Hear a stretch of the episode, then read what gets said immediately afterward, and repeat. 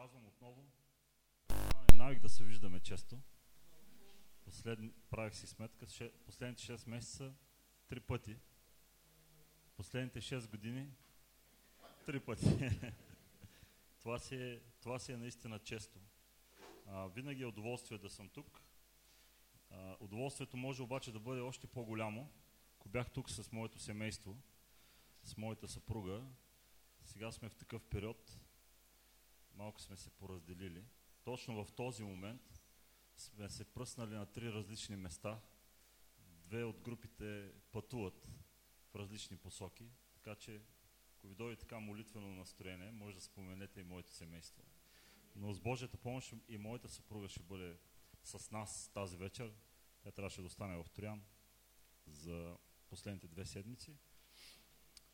А, и наистина удоволствието може да бъде, да бъде пълно. Сега, не искам да, да губя повече времето с други думи, освен, освен Божието Слово, затова може заедно да отидем в книгата на пророка Вакум. Кога за последен път четохте книгата на пророка Вакум? И ми отговаряйте. Приемете го като предизвикателство да я прочетете отново. Обеден съм всъщност, че ще ви стане интересно след тази вечер и ще искате да, да я прочетете. Аз мисля, че Бог е вложил нещо в сърцето ми, което е за вас. Ще започна с 19 стих в третата глава. Той е като основа, той е завършека, с него започвам, с него и ще завърша. Нещо, което е насърчително за някой от вас и поучително за всички. Трета глава, книгата пророка Вакум, 19 стих. Ейова Господ е силата ми, Той прави нозете ми като нозете на елените и ще ме направи да ходя по височините си. Може ли да кажете заедно с мене Амин? Изключително насърчителни думи. Изключително хубаво е за нас да не забравяме, че това е, това е истина, която е написана в Божието Слово. Божието Слово е истина, истината, от която всички ние се нуждаем. Думи, които не, не само звучат добре, но думи, които ни променят, думи, които ни дават много повече от добро настроение, истински, истински живот. И тогава, когато знаеш, знаем къде е нашата сила, то знаем на кого можем да разчитаме, през каквото и да преминаваме, това е изключително богатство. Не е ли така? Изключително богатство.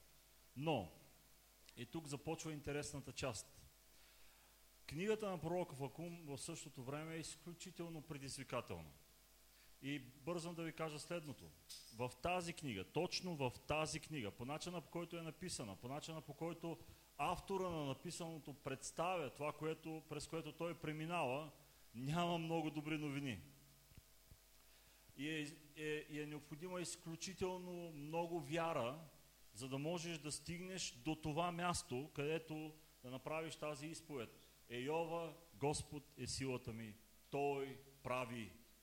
Той прави това, от което аз, аз се нуждая. За да видите голямата картина, опитайте се да погледнете на тази книга, която не е много голяма, само три глави, като на едно пътешествие.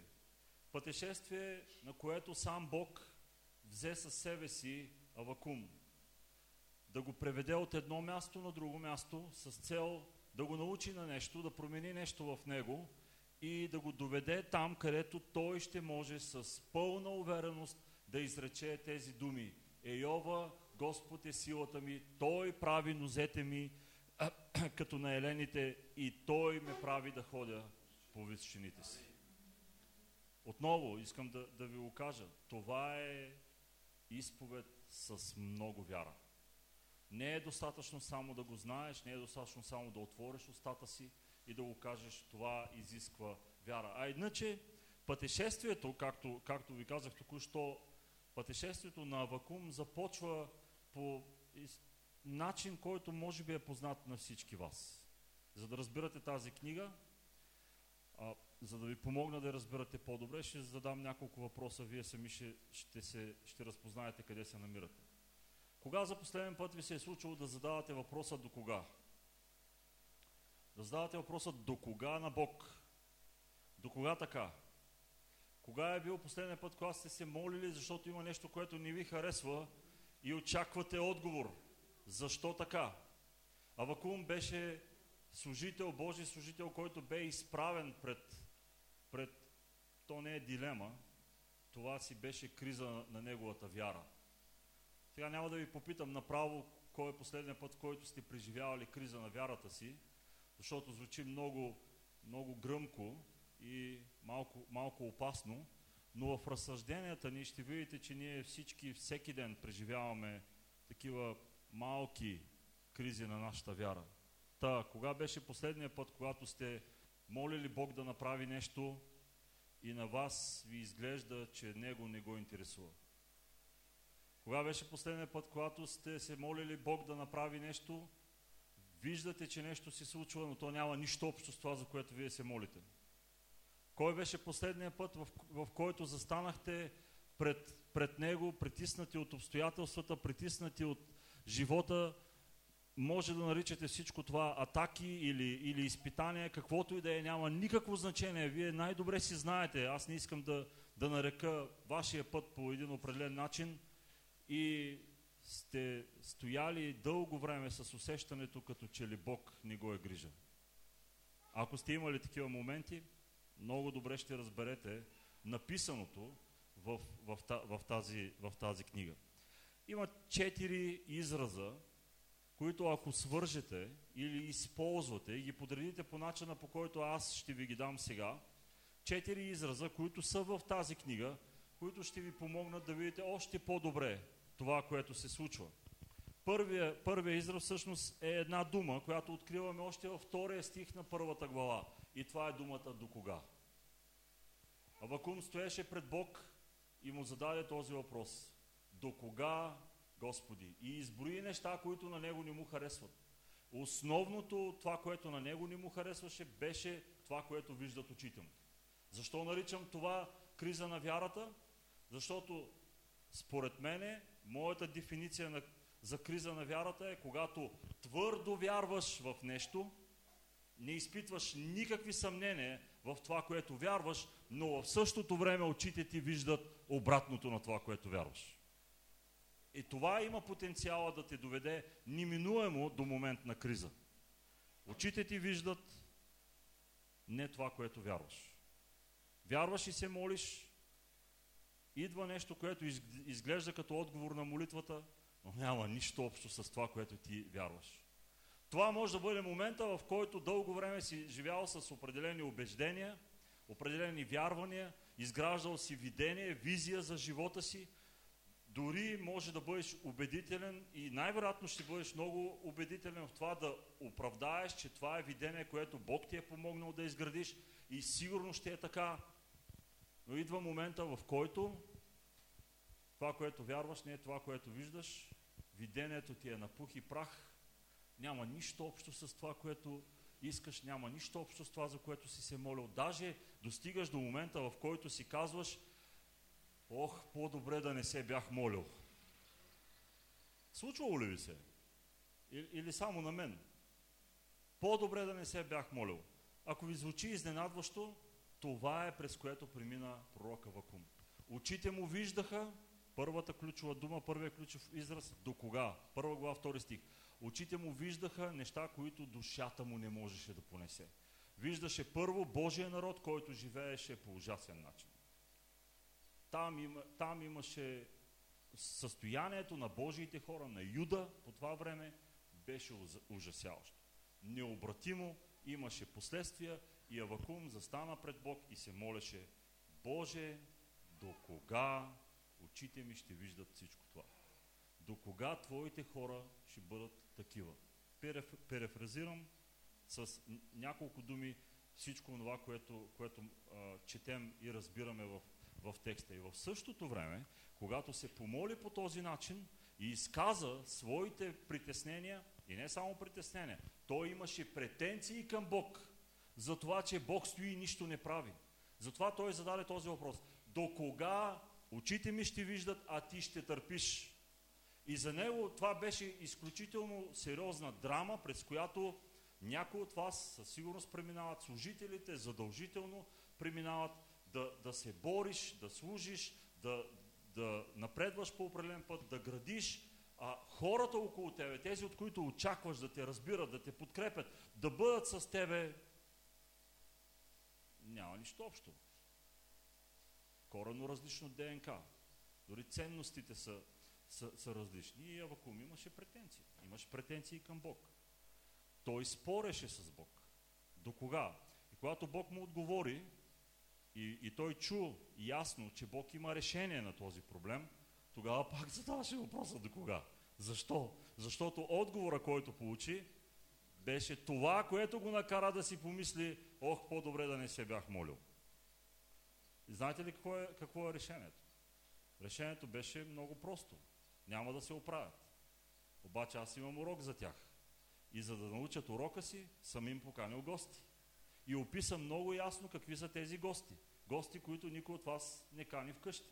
Аз не каня такива гости вкъщи. Никой не иска да кани такива гости вкъщи. Те бяха ужасни. Световно известни с отношението си към чуждите.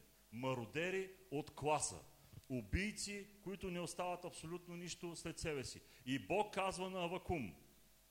Нямам претенции дали, дали ще кажеш, че защото ти си се помолил и аз го правя. Най-вероятно не е така. Бог имаше своето решение, Авакум го чу. Това всичко е в първа глава. Той казва следното. Ти имаш претенции, че вярваш нещо, пък не го виждаш, моли се за нещо, пък то не става. Ето моето решение. Ще ви дойдат гости. Това ще бъдат гостите. И ще стане още по-страшно. Още по-страшно. Очите ти ще видят неща, които не са виждали. Това обаче, това обаче е, е, е решението.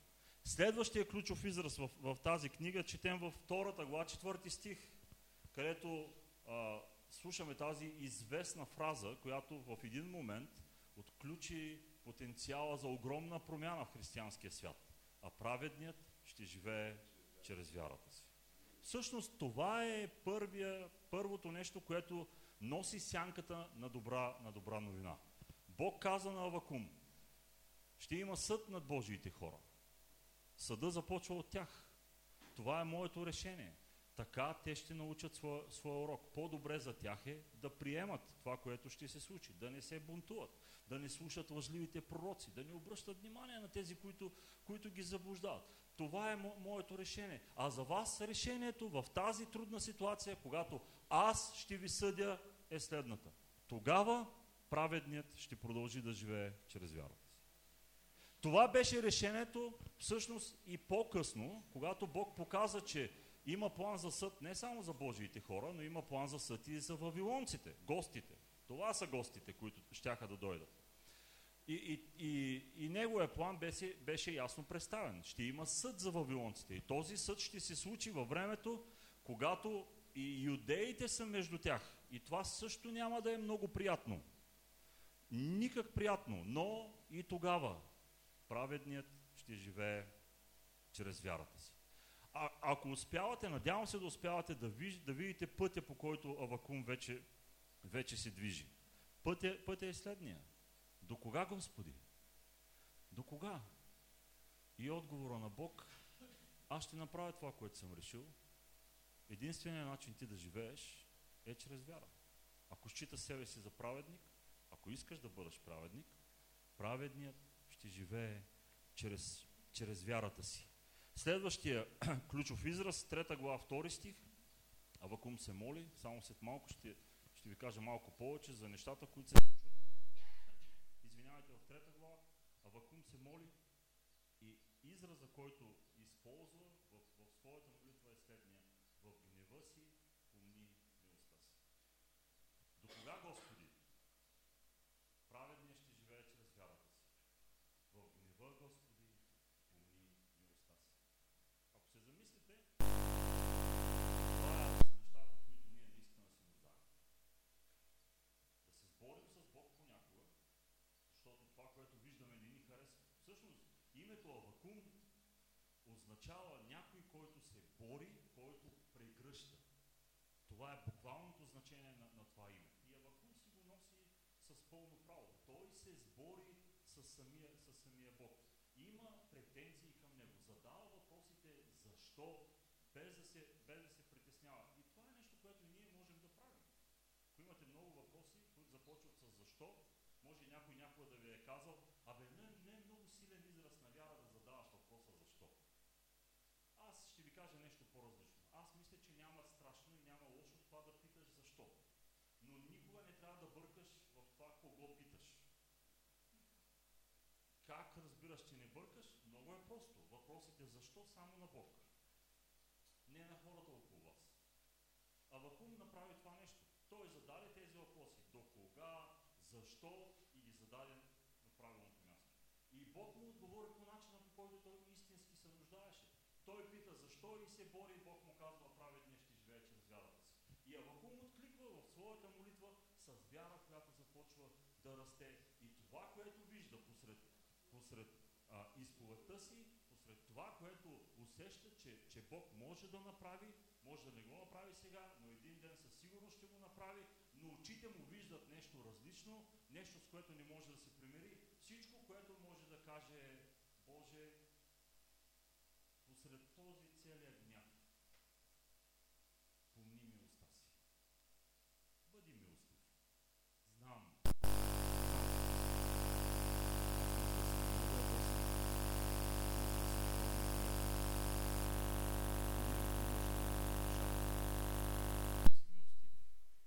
Моля те, помни милостта си. Това е последната стъпка преди края. 18 стъпка. Мястото, на което беше заведен. Пътя на вярата, който Авакум трябваше да измине. Да се научи всъщност като праведник как да живее чрез вяра. Накрая, последният израз, кой, който ви давам е следния. Аз пак ще се веселя в Господа. Ще се радвам в Бога на спасението си. Трета глава 18. Това е цялата, цялата история. Дадох ви я по този начин, за да, за да ви помогна да разберете книгата, защото ние имаме много общо с тази книга. Убеден съм, че всеки един от вас по всякакъв начин, по всяко време има своите борби, своите битки, своите неразбирания, своето, своето объркване, моменти на задаване на въпроси, чието отговор така, и- така и не идва. И, и не можеш да разбереш какво се случва, какво става. Толкова много вярвам, толкова много правя всичко, което трябва да правя. Обаче, обаче то, ни, нищо, нищо не, се, не се променя. Започваш с до кога Бог те завежда крачка напред и ти казва, праведният ще живее чрез вярата си. Ти можеш да откликнеш само по един начин. Моля те, Боже, дори по средата на всичко това, което ти ми харесва, помни милостта си. Бъди милостив към мене, за да достигнеш до момента, в който ще застанеш. Аз пак. Аз пак, знаете ли какво означава? Не защото си го направил преди малко и сега да го направиш. Аз пак е, е точно заради това. Независимо от всичко. Независимо от всичко. Ще се веселя в Господа и ще се радвам в Бога на спасението си. Някой може ли да каже Амин? Авакум първа глава е една изключителна картина на очудване. Още въпрос. Кога беше последния път, когато се очудихте от нещо, което Бог прави или не прави? Бъдете искрени. Но, но не си мислете само за хубавото очудване, което, което до, се приближава до възхищение. А сте се очудили, че Бог прави нещо, което дори до сега сте вярвали, че Той няма как да направи. Това е като о- о- онзи израз. А, за Бог няма нищо невъзможно. Нали? Така ли е? Няма, няма нищо, което Бог да не може да направи. И, и много, много хора го вярват. Може би всички вие вярвате, че Бог може всичко. Сигурни ли сте? Бог може всичко.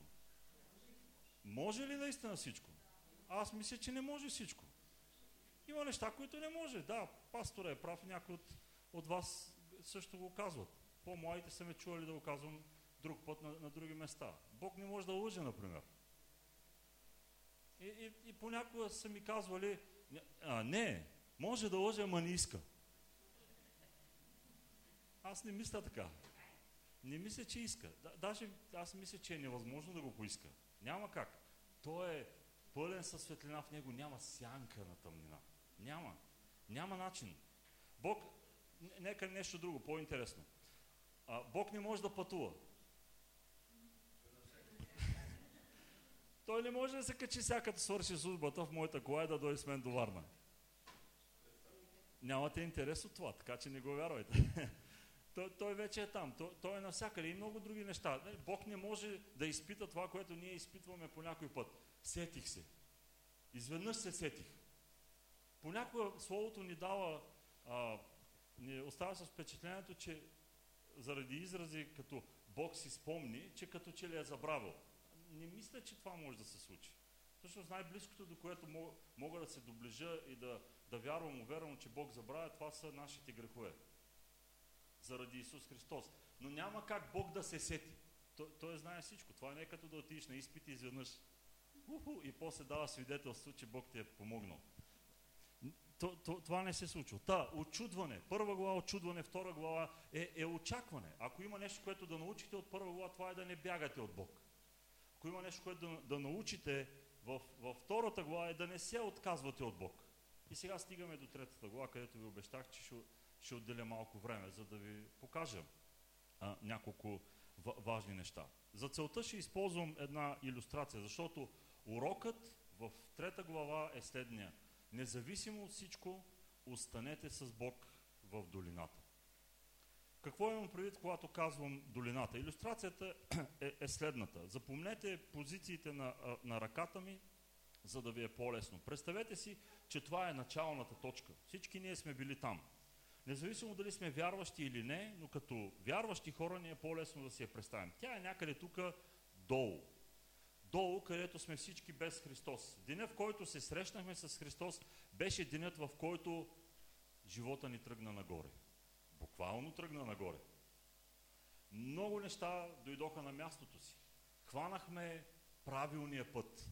Всичко тръгва, тръгва нагоре. Това е времето, в което, когато, когато се молиш, понеже живота ти върви нагоре, виждаш как Бог отговаря. Отиваш на църква, цяла седмица си странаникал една песен и хваленето без да знае изпява твоята песен. Пастора отваря, започва да чете и чете това, което ти е на тебе на душа помолва се, прибира се вкъщи и чуваш добрата новина. Въобще, живота ти върви нагоре.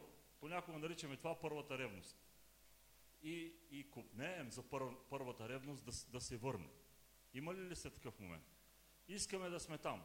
Днес аз обещах, че ще има някои недобри новини. Днес аз ще ви кажа, че не трябва да се връщате на първата ревност. Това понякога може да се окаже голяма, голяма грешка. Та, долу Христос живота ти тръгва нагоре, достигаш горе. И горе е много хубаво. Горе е много хубаво. Живота е лесен, молитвите се изпълняват, не се караш с братята и сестрите, очите ти автоматично са затворени за всички косури около тебе, с никой не се се скарал, децата те слушат, Бог по някакъв чудодеен начин прави така, че като кажеш един път на детето си нещо и то го прави веднага. Горе е много хубаво. Мога да продължа така да говоря много дълго време, защото горе е много хубаво. Съгласни ли сте? Един ден обаче живота продължава. И, и малко по малко достигаш до тези моменти, в които молиш се за нещо и не става. Отиваш на църква и слушаш песни, които не можаха ли да ме попитат кои песни да изпеят. Пастора започва да говори и ти нямаш никаква идея какво прави с ръцете си в момента. Всичко въобще ти върви някакси, някакси наопаки. Малко по малко достигаш до момента, в който разбираш хора като Авакум много добре. Абе, вярваш човек си, силно вярваш, обаче това, което вярваш, няма нищо общо с това, което, което виждаш. И тогава усещаш как живота върви надолу. Сега спирам до тук. Аз ви обещах, че ще ви опиша какво имам предвид под долина. Долина е тука. Тука долу. Онзи момент, който писанието ни разказва в псалмите, например, като дори и през долината на мрачната сянка, ако хората, долината е, е тука, тука долу. Сега, много е важно това, което се случва не горе, малко под върха. Криза на вярата. Всички преминаваме оттам и вземаме някои много важни решения тогава. Някои от тези решения трябваше да вземе Авакум, защото той в този момент се намира, се намира тук. Той трябваше да реши какво ще прави. И решението звучи последния начин. Дали да се върна първата ревност, когато всичко е много хубаво, но в крайна сметка си е връщане назад. Дали да се откаже и да се върна в начална позиция. Между другото, много хора го правят и много хора, които са били тук и днес не са, това е причината. Те са преживели своята криза на вярата, когато много неща са им се видели прекалено трудни и прекалено тежки и са решили да се откажат. И са се отдалечили от Бог. И са се върнали там, до мястото, където са били и преди, и него го е нямало в, в, в, техния живот. Но има и трета опция. И това е което Авакум направи. Това е заради което аз обичам този, този човек. Обичам, обичам тази книга. Той реши да продължи с Бог. В този момент да продължи с Бог означава същото, което означава за тебе да продължиш с Него. Надолу. С Него. Надолу. Към долината. Авакум трета глава ни учи точно това. Да продължиш с Бог, да приемеш Бог и в долината. Много е лесно тук горе. Затова всички искат там. Много е лесно. И е много лесно, когато ни е минало много време и много път. Затова много и силно искаш да се върнеш. Но истината, много от ценните неща се научават, когато продължиш с Бог, независимо дали си горе или пътя върви надолу.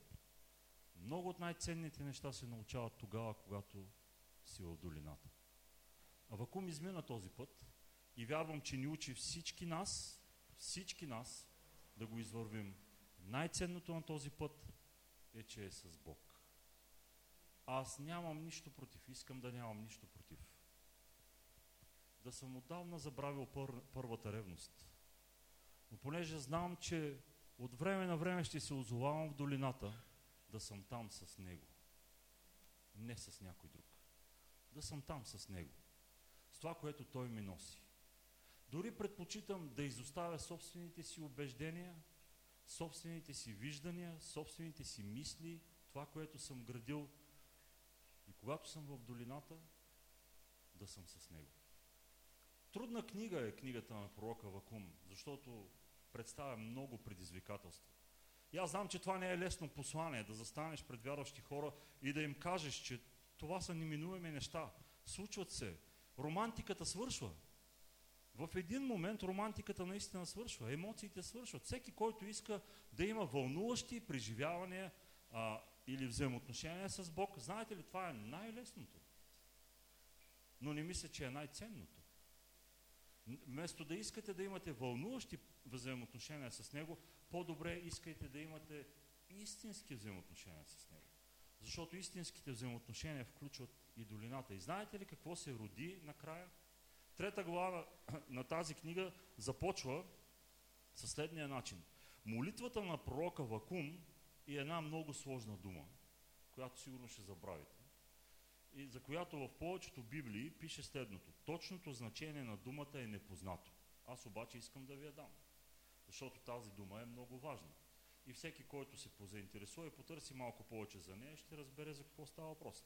Точ, молитвата на пророка Вакум за Шигионот. Шигионот. И, и наистина, точното значение на тази дума не се знае, но се знае в какъв смисъл тази дума е, е била използвана. И това е силата на, на посланието на този пророк.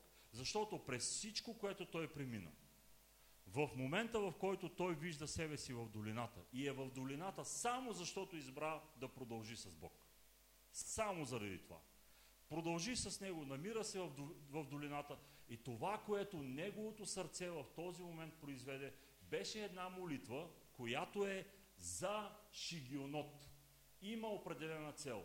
Молитвата е на Авакум, той се моли с тези думи, но написаното от 3 до, до 15 стих специално е написано с цел това да бъде песен, която другите да пеят.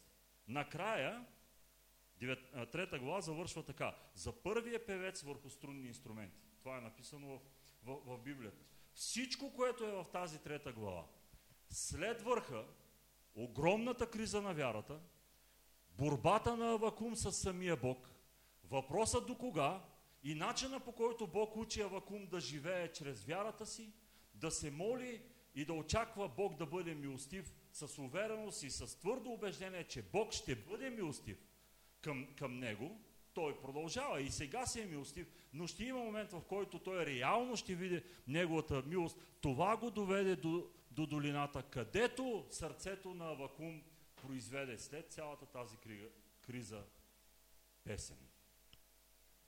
Шигионото означава песен, или, или по-точно начин по който тази песен да бъде изпълнена. Буквално, музикално дирижиране, насока, затова тази песен да бъде изпълнена с огромен ентусиазъм. Изключително живо, изключително ритмично, вдъхновено, ентуси... ентусиазирано от вярващите Божии хора, когато се съберат заедно. Виждате ли го? Кризата на вярата на един човек накрая роди песен, която всички да пеят. Това беше песен, която нос, носеше и продължава да носи изключително силно послание. От началото до края. Има неща, които винаги трябва да помните. И това са Божията сила, Божията милост и това, което Бог е направил за вас. Та, съвсем практично. Когато си в долината, какво означава да бъдеш с Бог и да приемеш Бог? Номер едно. Винаги си спомни. Винаги си спомни. Вижте, втори стих. Господи, чух веста за Тебе и се побоях. Господи, оживявай делото си сред годините, сред годините го изявявай, в гнева си помни милостта си. Трети стих. Бог дойде от Теман и святия от хълма Паран села. Славата му покри небето и земята беше пълна с хваление към него. Така започва песента на Авакум. Всъщност един много дълбок спомен. С факти от историята на Божиите деца, които в интерес на истината не бяха просто исторически факти. Тези думи имат много силен емоционален заряд за тях, защото това реално погледното беше спомен за Божията добрина и Божията вярност към техните предци. Бог се беше погрижил за тези преди тях. Бог беше показал силата си, Бог беше показал славата си, така както го е направил за тебе и ако сега някой от вас преминава през така наречената от мен криза на вярата, всичко, което трябва да направиш е да не забравяш какво Бог е направил за тебе и какъв е бил към тебе. И си го спомняй по този начин, ентусиазирано, живо, без да си притесняваш, обръщай го на песен и го пей по начин, по който Бог заслужава, не ти както си чувстваш. Така приемаш Бог в долината. Така буквално изпълняваш, изпълняваш Божието Слово. И ако отидете по-назад, Второзаконие 33 глава, ще видите много от тези неща назад в историята, по същия начин, описани по начина по който Авакум ги виждаше. Не просто история. Твоята история с Бог не е просто история. Това са живи истински взаимоотношения. Това не са просто вълнуващи преживяване. Това е нещо, което е реално истинско, нещо, което Бог е направил за вас. Имате ли такива неща в живота си? Имате ли такива неща в живота си? Спомняйте си за тях. Никога, никога не ги, не ги забравяйте. Затова Авакум изрече думите в гнева помни милостта си. Аз го помня, Боже. Моля те да ме устоиш с тази привилегия и ти никога да не го забравяш. По начин, по който аз също да, да го виждам. Четвърти стих. Сиянието. Ето това са нещата, които Авакум си спомняше. Сиянието му бе като светлината. Лъчи изтичаха от ръката му. Там бе скривалището на силата му. Морът вървеше пред него и мълни излизаха под нозете му. Той застана и разклати земята, погледна и накара народите да треперят и вечните планини се разпаднаха, безконечните гори се наведоха. Постъпките му бяха като в древността. Авакум помни. И начина по който се моли всъщност е призив за събранието да пее това, което си спомня. Да пее за този Бог. Тогава, когато очите ти не виждат това, което вярваш, От всичко друго, по-добре остави едно. Спомняй си за Неговата милост и за Неговата вярност. И тогава идва следващото. Започвай да приемаш. Защото Бог има какво да направи. Но за, започни да приемаш не това, което той, той ти дава, започни да приемаш факта първо, че си в долината. Приеми го. Не да се противиш. Защото най-ценното на това да бъдеш в долината с Бог е самия Бог. Понякога ние отбръщаме толкова, време, толкова внимание на долината, защото забравяме, че Бог е с нас. А това, а това е най- най- най-ценното. Хубаво е горе. Хубаво е. Но истината, че долу също е хубаво. Спомняте ли си, Яков каза следното. Аз, аз стигнах до, до долината, но истината е, че този път, през който Авакум премина, след долината тръгна тръгна много нагоре. Прави нозете ми като на елените.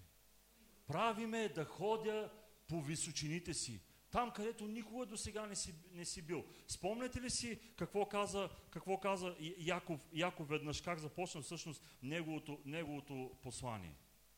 Ние обичаме да го четем, когато сме горе. Нека да почнем да го четем, когато сме тук долу. Радвайте се, братя. Считайте го за пълна радост, когато падате, падате, тръгнали сте надолу в разни изпитни, като знаете, че изпитването на вашата вяра, тук по-там вона вече си е истинско изпитание, изпитването на вашата вяра произвежда твърдост. Спомняте ли си тези думи? Това, това е долината. Това е долината. Произвежда твърдост, а твърдостта нека да извърши своето дело съвършенно. Защо? Спомняте ли си как завършва четвърти стих? За да бъдете представени съвършенни, без недостатък. Радвайте се. Затова това се нарича приемане. Лесно е да се бунтуваш, когато нещата са наопаки. Лесно е да мърмориш. Лесно е да критикуваш. Лесно е да изпадаш в тези романтични мечти за първата ревност. Лесно е да живееш само с спомени. Лесно е да драпаш, да се върнеш пак обратно. Не трябва. Всичко, което трябва да направим, е да продължим с Бог напред. А за да можем да продължим с Бог напред, трябва да приемем това, което Той прави. Считайте го за пълна радост, защото има цел. Цел, която ние искаме Бог, Бог да изпълни. И ако отидем и прочетем 40 глава на книгата на пророк Исаия, първите 10-11 стиха, ще видите тази картина на Божието избавление, защото Авакум видя всичко това. И когато той говори и насърчава, първо да си спомняме и след това да приемаме това, което Бог, Бог прави, той го прави с пълна увереност и вяра, че един ден, един ден Бог ще оправи всичко. Бог ще оправи всичко. О, колко много това ни ни харесва, защото искаме всичко да бъде оправено днес. Истината обаче, че не всичко ще бъде оправено днес. И колкото по-бързо го приемем, толкова по-добре. И това не е насърчение да спрем да живеем с вяра. Аз и живее, опитвам се да живея с тази вяра, която докарва нещата, които сега не се виждат, като че ли ги има, защото това е, това е вярата. Не се примирявам с, с това, но отказвам да страдам излишно заради това, че очите ми не виждат това, което вярвам. Предпочитам да го чакам. Вместо да страдам, предпочитам да го чакам. Затова преди 20 години, с моята съпруга тази година, 21 години, ти да видиш, 21 години, преди 20 години долу-горе, ние разбрахме нещо и много бързо решихме да нямаме нищо против. И то беше следното, че ще дадем живота си, ще се трудим усърдно там, където Бог ни постави, в това, което Той иска, за да, за да направим всичко, което е по силите ни, да изпълним призива си, да изпълним задачата си, да изпълним мисията си, но ние няма да берем плодовете от това, което правим. Няма. То ще бъде за нашите деца, дори най-вероятно ще бъде за децата на нашите деца. И много бързо решихме да нямаме нищо против. И от тогава живееме свободно. Изключителен мир властва в душата ми. И никога до този момент Бог ми е свидетел, е нямало нещо, което да съм правил и след това да страдам или да ми е криво, заради това, че не виждам ползата от това, което правя. Защото зная, че най-вероятно няма да е за мен. Няма да е за мен. И, и нямам нищо против. Това е приемането, за, за, за, което, за което ви говоря.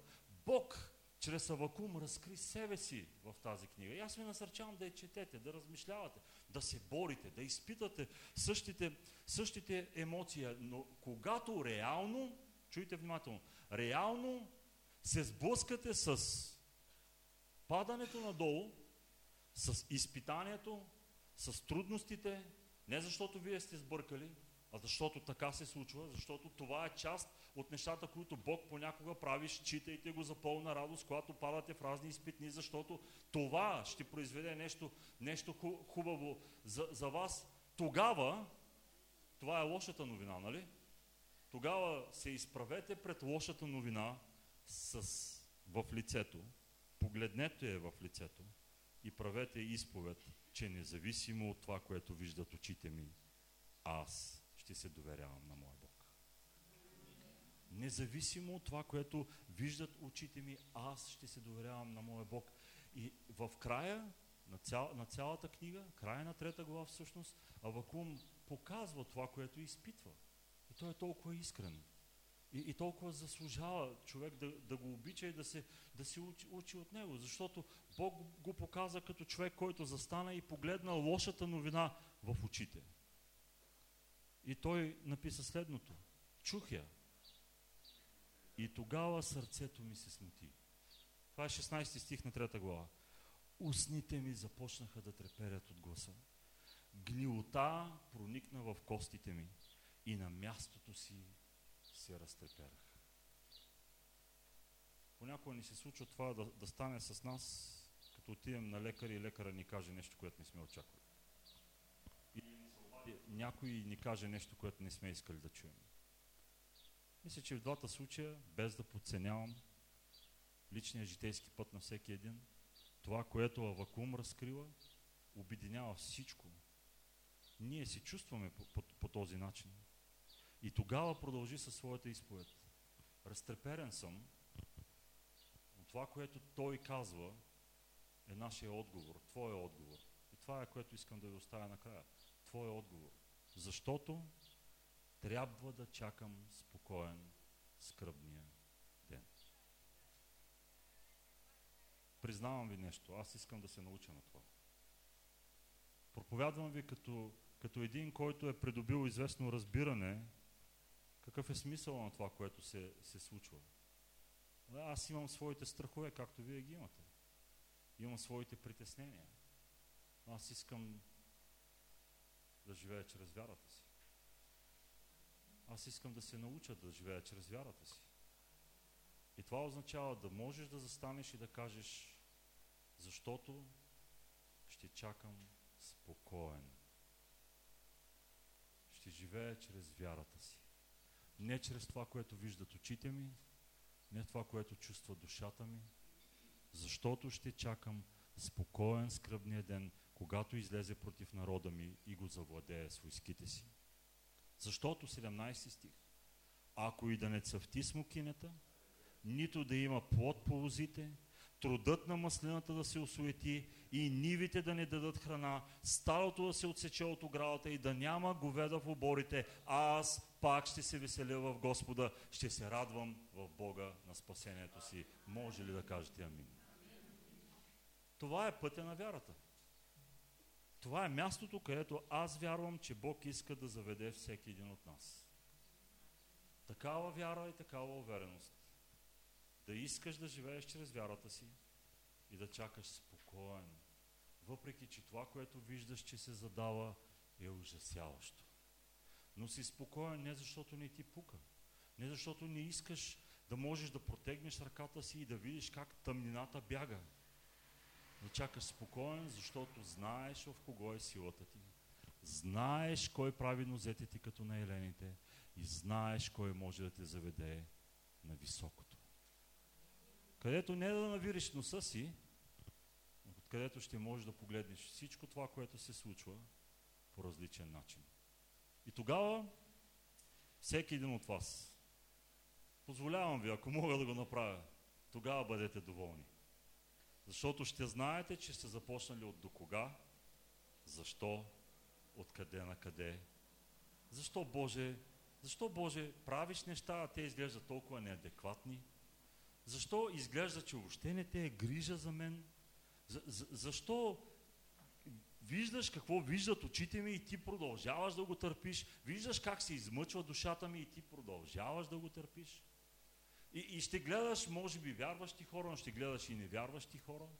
Ще гледаш неща, които не искаш да виждаш и ще се измъчваш истински. И всичко, което Бог ще прави, е да те води по пътя, в който да те научи да живееш чрез вярата си, а не чрез това, което виждат очите ти. Не се отказвайте от Бог. Не си тръгвайте от Него никога. И независимо от това през какво преминавате, знайте, че Бог може да направи така, че да промени гледната ви точка. Приемете го. Приемете го. Защото дори в долината, с Бог, това е огромно благословение. И с нищо не може да се замени с първата ревност. Никога. Никога. Тогава беше хубаво, много неща ставаха лесно. Днес обаче има твърдост, от която ние се нуждаем, за да можем да продължим напред. Наслаждаваме се на Бог, когато сме горе. И, и горе ще има. Кажете амин. амин. Горе ще има. Бог го обещава. Това пак е горе. Наслаждаваме се на Бог, когато, когато сме горе. Там, там го хвалим заради това, което е направил за нас. Там сме благодарни, разказваме свидетелства, разказваме за това, което сме получили, разказваме за изпълнените си мечти, разказваме за това колко е добър Бог, колко, е, колко е славен. А Вакум обаче хвалеше Бог, когато е долу. И го хвалеше заради това, което той е. Радвайте се, мили хора, когато падате в разни изпитни. Защото изпитването на вашата вяра ще произведе твърдост, а твърдостта ще извърши делото си съвършенно. Накрая всичко ще се оправи. Наведете глава, за да се помолим.